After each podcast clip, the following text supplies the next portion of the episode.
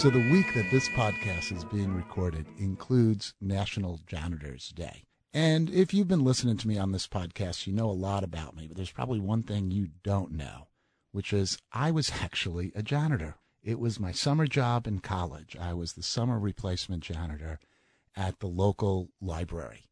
And, you know, the regular janitors got their summer vacations and they needed someone to come in and be able to fill in in one of the shifts that they that they would leave behind. So, you know, some days I'd get there first thing in the morning, I'd punch the clock, open up the building, unlock the doors, and once the library got going, I got going too. And it was vacuuming and washing the windows and washing the doors and whatever job the, the head custodian gave me, including probably doing the bathrooms at least twice a day. I liked it when the head janitor was gone because then I got to take the library van to the li- to the post office and pick up the mail, or and I got other jobs that were easier. But other days it was just cleaning all day long, and it's it's a real job. It's a hard job. I was glad to have it. It helped me contribute to my college education. I had some spending money when I was back at school. But it's a job I remember too, because most times you don't actually see the people who do that. You, the library patrons saw that with me. But most jobs, we don't actually see the custodians. They come at night after everybody's gone home. And unless you're working super late, you don't see them. And the next day, you come back and your office is clean and your garbage is mm. taken out and everything's been done for you. And I have on the show today two janitors, Jerome and Amir, who are members of Service Employees Union International 6, SEIU. It has 5,000 members in the Seattle area, 3,000 of whom are janitors. The average wage of a janitor is 30,000 a year. We are in one of the biggest boom times in Seattle's history. Buildings are going up. High-paid employees are flocking to town. There's new office space and there's a ton of work to be had, but the folks you don't see the folks who come in every night to clean the buildings after all the lawyers and engineers and doctors and everybody else goes home are probably represented by SE, SE, SEIU 6. Thanks, Amir, man. You can correct anything else I said, too, man. I could use that. So, welcome to the show. Jerome, just tell me a little bit about yourself. What's your job? Where do you work? What do you do? janitor up at 1101 Madison, uh, of the Swedish complex. I've been doing this for 39 years. What do you do every day? A little bit of everything. if there's cleaning, I do it. That's that's all there is to it. Uh, there, where there's a need, uh, I take care of it. What's your shift? From six o'clock to two thirty a.m. Oh my goodness! So this is like first thing, and this is more than first thing in the morning for you right now, isn't it? Yeah, I got about three hours sleep. And Amir, yourself, what do you do? Uh, I'm a janitor foreman and a nurse medical tower. My shift starting 6 p.m. and uh, how you say we show up like ghost. Nobody see us when we come in. Nobody see us we are leaving. Uh, our job starting with trash recycling, swipe a floor, cleaning surgery rooms, cleaning bloods, picking up needles, and disinfection all items in the surgery rooms and the other rooms. Jerome, you told me you grew up in Richland and 39 years in the industry so far. How, how did you get in, got involved in, in this business? I played music professionally uh, for a number of years. Uh, that was my training. That's what I went to college for. Disco was coming in, putting a lot of musicians out of work because uh, club owners would get these sound systems, and then they wouldn't have to deal with other human beings. You know, just put a tape in the machine. Oh, that's interesting. What type of music did you play? Uh, I played R and B, rock, uh, country and western, jazz. Uh, so you were doing what a lot of people were doing. You were probably working on the side while supporting your passion of being a musician. No, no, I was working full time as a musician. Wow. But the scene was changing. It was late seventies. I was tired of living on the road out of a suitcase. So I quit the band I was in and was sitting around the house and a drummer I knew called me up and said, Hey, you know, you haven't got any money coming in. Why don't you come work as a janitor down here? And I thought, well, okay, I got nothing else to do. Maybe I'll save some money and go back to school, finish my education degree. And so I worked a couple of years, saved up some money, and then I saw a van that I wanted. There went the money, and school got put on the back burner. And then by the time I finally did get back into school, uh, working full time, it was just too much. I couldn't couldn't hang. It was okay for a number of years because I worked by myself. I came to work, did the work, came home. Nobody ever bothered me. so being a, a island, I, I, think is part of my personality. It's uh, since I've started getting involved with people, that's where the problems come. How about you, Amir? How did you? You told me you're from Bosnia originally. Yes. Tell, tell me your story. Oh, okay. I'm from Bosnia, and uh, I was police officer. Eleven years. I'm working in the SWAT team, and uh, I'm done. Graduate three schools, through three different schools. My country, my last school is Police Academy, U.S. Police Academy. Uh, I had certificate for working over here, but uh, I'm still not citizen. Uh, but I hopefully this year I will get my citizenship. And uh, ten years ago, I'm moving here, and uh, I'm stay alone in my country during war in my country because my dad is killed and my my mom she's moved to German and my sister she, she live in Texas. Uh, after 18 years, I see first time my sister because she's think I'm die in the war. But my attorney from here, she he's helped me find my member of my family. We are now together, and now I live here in Seattle. I'm happy. It's great city. How did you get into janitorial work? Uh, when I'm starting in janitorial, it was one normally job like every other job, but every day is more and more harder. And when I'm starting 10 years ago, I have double more. You've doubled the amount of work they expect yes, from you. Because uh, I have experience with a new employee in janitorial. They work couple days and they quit. He say, better is working in construction than here. It's so hard, so hard. So one of the things I was just mentioning was the fact that you guys are in the middle of, of negotiations. So you've both been involved in this a long time. What's changed over the years in terms of your job? Workload. Describe that to me. The density and the intensity of the work when I first started was fairly lax. The job didn't pay a whole lot, but the work wasn't real heavy. The job still doesn't pay a whole lot, but the work is tremendous. I mean, you're running from the time your feet hit the floor till the time you punch out. And then you're having to cut corners even to make that work.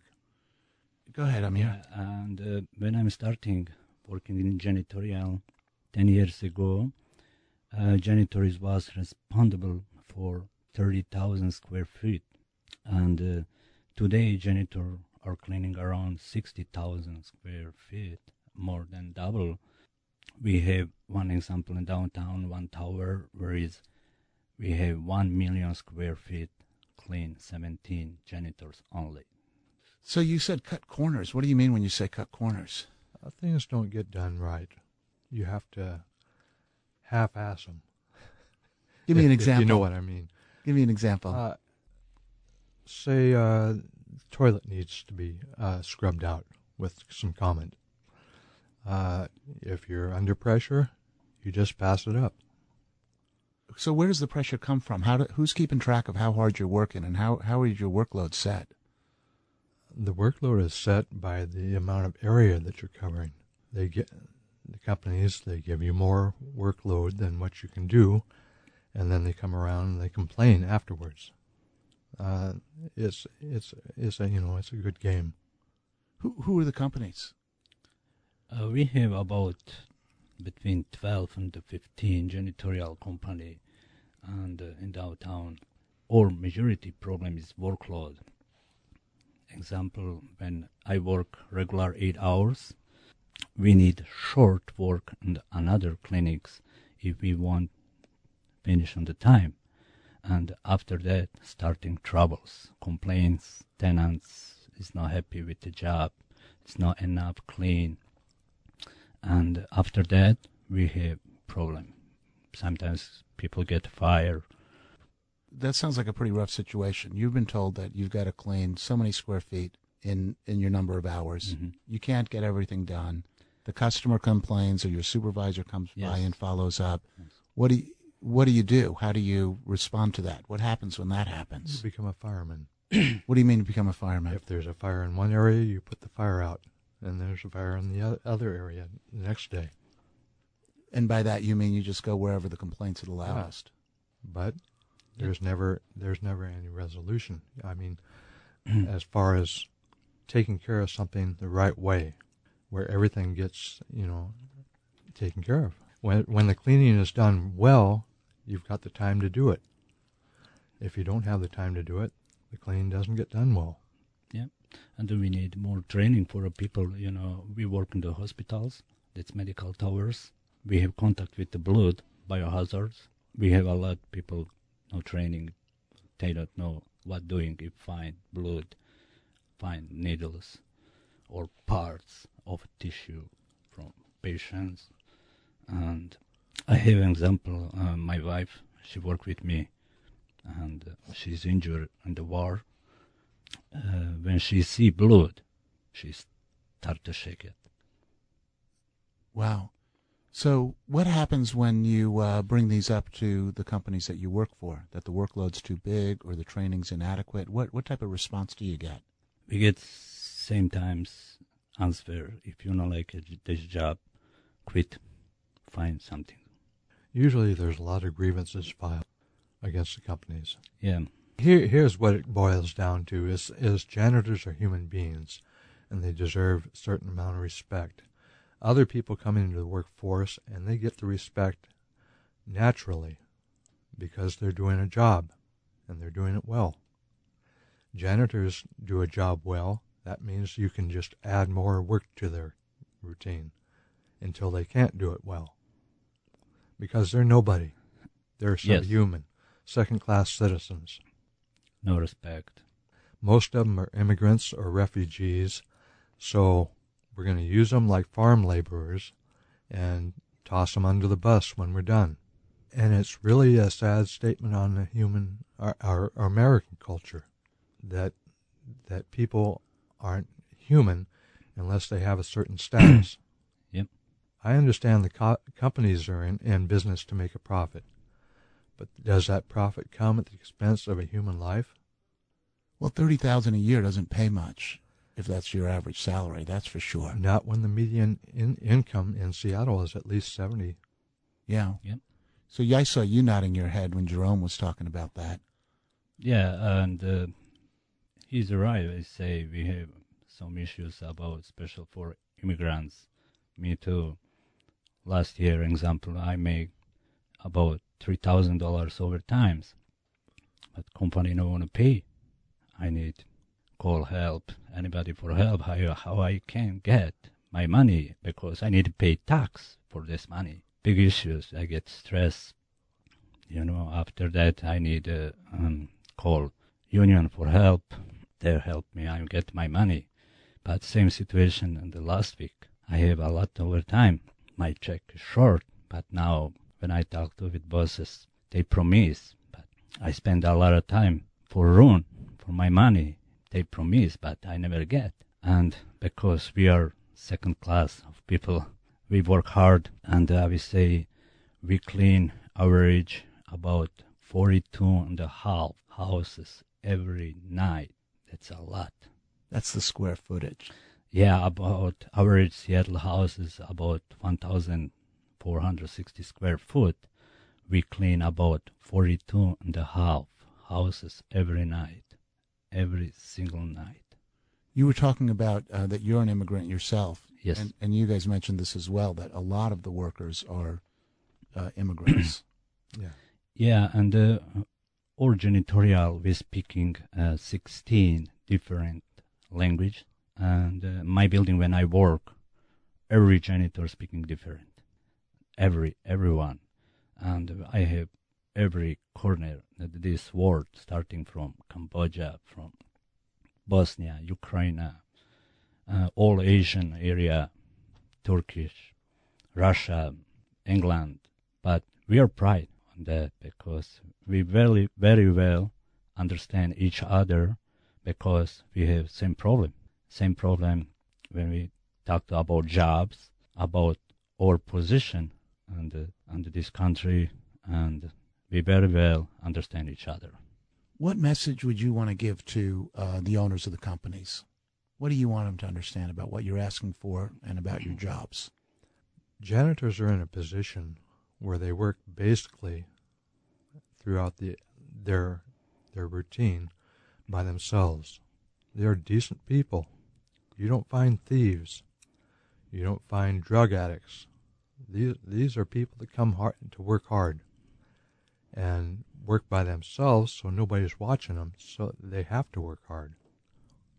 Uh, they need to be treated fairly. Amir, what message would you like the company owners to Oh, understand as you're in these negotiations? yeah, our wishes is we need more people in the building because for now we have a lot injured people, include me. I look strong, but enough is one second. If you're not careful, you can be injured. Uh, L&I accepted more claims from janitorial than other industry in the U.S. and we are top six uh, most hard job and most dangerous job. Somebody need thinking about that because we are human. So, if you had one message to give to the public about yourself and your work and and the negotiations, what would you want the public to know? I want to send message uh, for everyone who want help us. We have big rally next Friday. We need support from everyone, and uh, we need a good contract. We need safety job, and uh, we need more respect for us. Uh, we're invisible people, but nonetheless, we are people with lives. I'm not afraid to bend my back. I am not afraid of dirt. But how I fear the things I do for lack of honest work.